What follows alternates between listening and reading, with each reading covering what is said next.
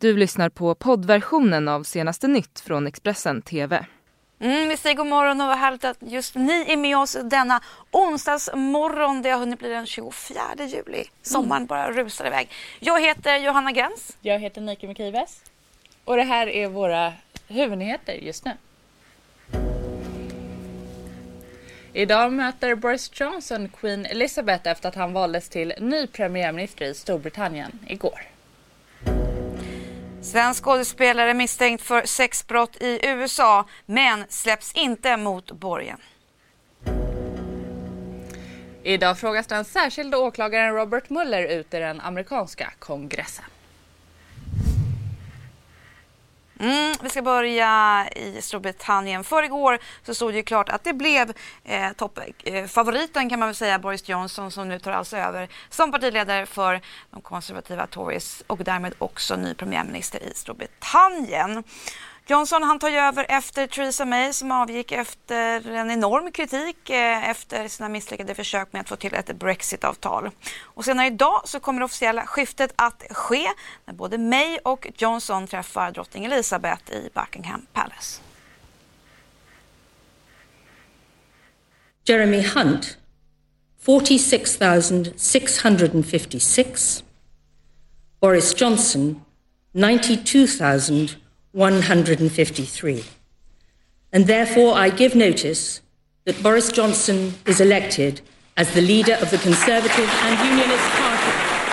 Under tisdagen blev det klart. Boris Johnson är ny premiärminister i Storbritannien. Han slog ut nuvarande utrikesminister Jeremy Hunt med nästan dubbelt så många röster. I sitt tacktal passade han på att tacka sin motståndare och även sin företrädare Theresa May. But I want to begin by thanking my opponent, Jeremy, by common consent, an absolutely formidable campaigner and a great leader and a great politician. And above all, I want to thank our outgoing leader, Theresa May, for her extraordinary service to this party and to this country. It was a, a privilege. Ett antal ministrar på tunga poster har redan gjort det klart att de vägrar sitta i en Boris-ledd regering. Några av dem är finansminister Philip Hammond, justitieminister David Gauck och biståndsminister Rory Stewart.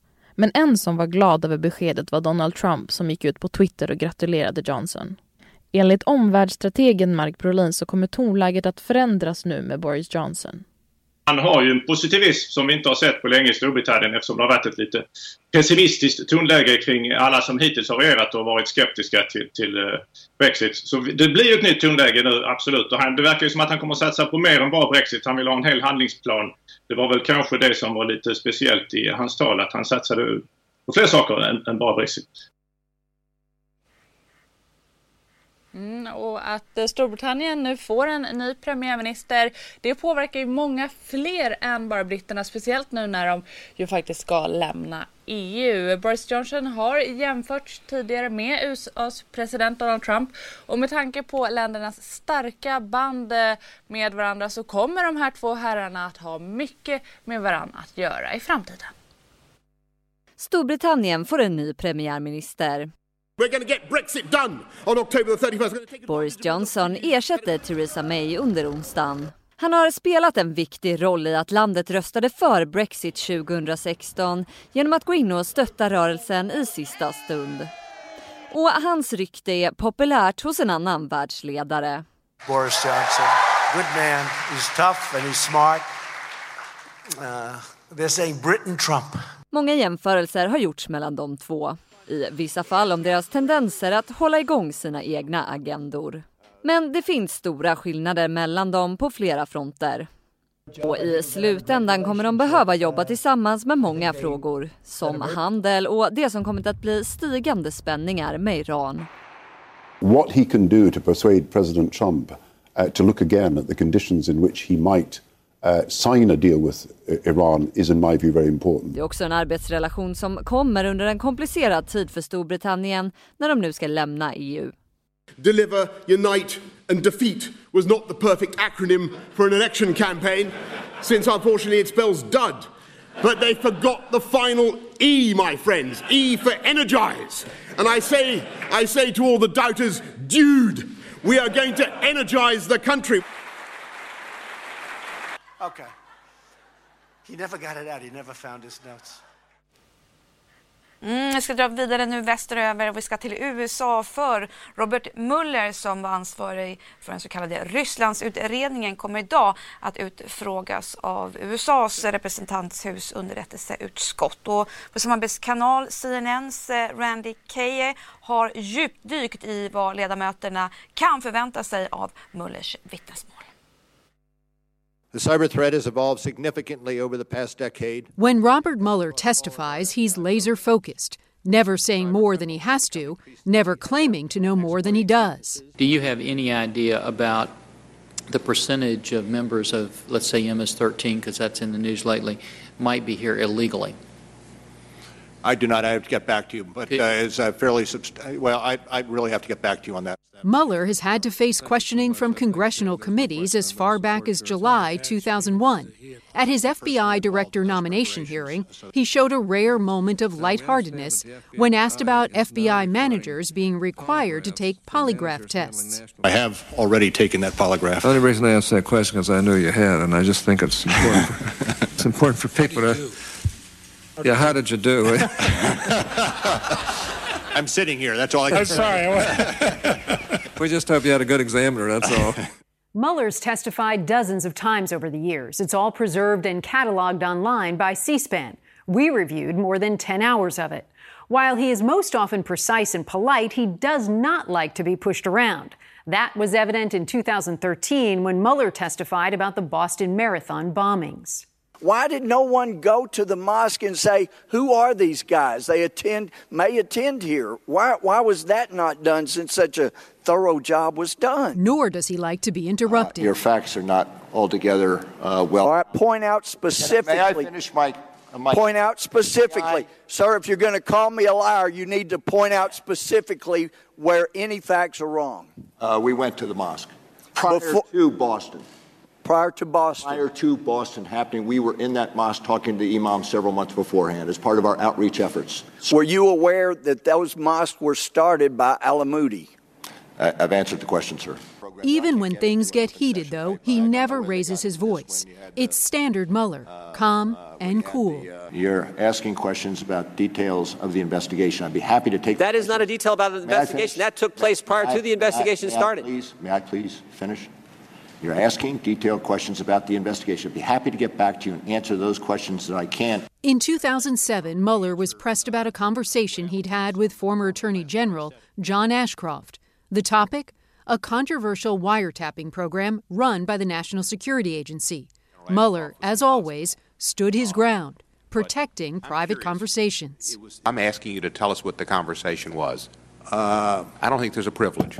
And I don't want a conversation. I want what's in your psyche. What's in your. Did you consider it yourself? That's not a conversation. That's a state of mind. Well, to the extent that I follow through on the state of mind, then it is a conversation. I, um, I, I again, I would resist getting into that conversation. Despite his rigidness, Mueller has also shown humility, like during this 2013 exchange about surveillance and smartphones, where he admitted he hadn't prepared properly for the questioning. It's terribly disappointing to, to come to this point, talk about something that is in the headlines of every newscast. I gave the questions in advance. And they noted that I would be asked on that, I might add. So it's my fault. Humility from a man now just hours away from what he hopes will be his last hearing on Capitol Hill. Randy Kay, CNN, New York. USAs justitiedepartement förbereder en stor monopolutredning av techjättarna Apple, Facebook, Amazon och Alphabet. Eh, det här skriver Wall Street Journal. Och det här för att man vill se om de dominanta IT-bolagen stävjar konkurrens på olaglig väg. Mm. Eh, och eh, utredningen då, den ska ske över den tidigare granskningen av eh, tekniksektorn då som justitie, justitiedepartementet och tillsynsmyndigheten eh, FTC gör. Det här skriver då tidningen. Vi tar och stannar i USA för den svenske man, den svenska skådespelaren som sitter misstänkt för sexbrott i Florida. Han kan inte släppas mot borgen eftersom han inte fått någon borgen satt för en av de här åtalspunkterna. Och när han mötte domaren i fallet förklarade hon att han inte heller tillåts ha någon kontakt med den berörda flickan eller med hennes familj. I'm concerned about your residence. I'm concerned about the allegations. En svensk skådespelare är gripen i USA misstänkt för ett flertal brott. Bland annat grooming och sexuella övergrepp mot en flicka som i Sverige motsvarar våldtäkt mot barn.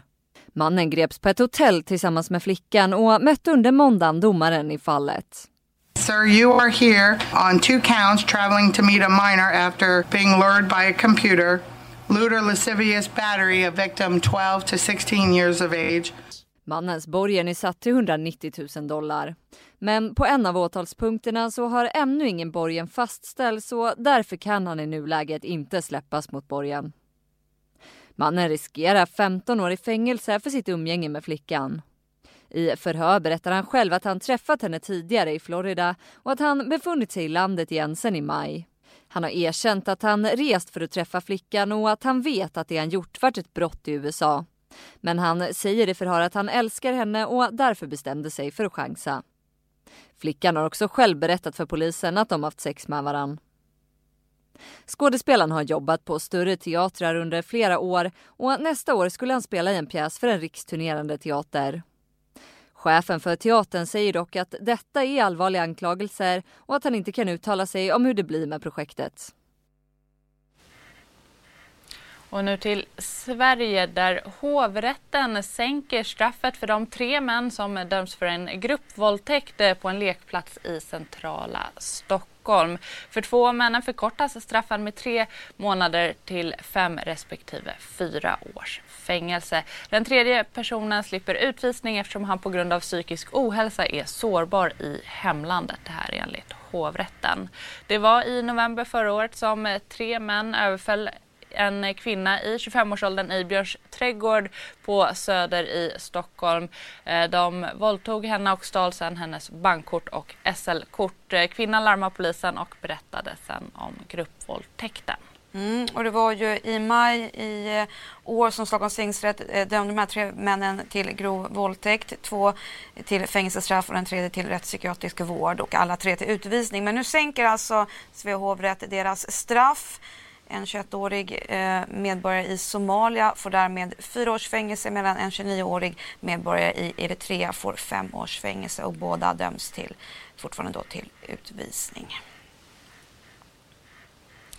Ett eh, speciellt område utanför Trelleborg upplever ovanligt mycket bränder de senaste somrarna och lokalbefolkningen är orolig och eh, polisen de kraftsamlar. Samtidigt så vet ingen vad de här bränderna beror på.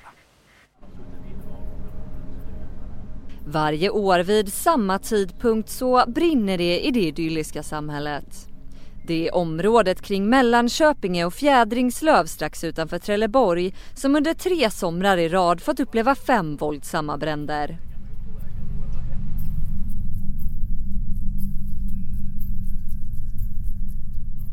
Många oroar sig för att det rör sig en pyroman i området. Boende säger till Kvällsposten att det inte finns några naturliga orsaker till bränderna och polisen utesluter inte att det handlar om en sommarpyroman. Man har inte kunnat komma fram till brandorsaken i någon av bränderna. Ändå har förundersökningarna i samtliga fall lagts på is.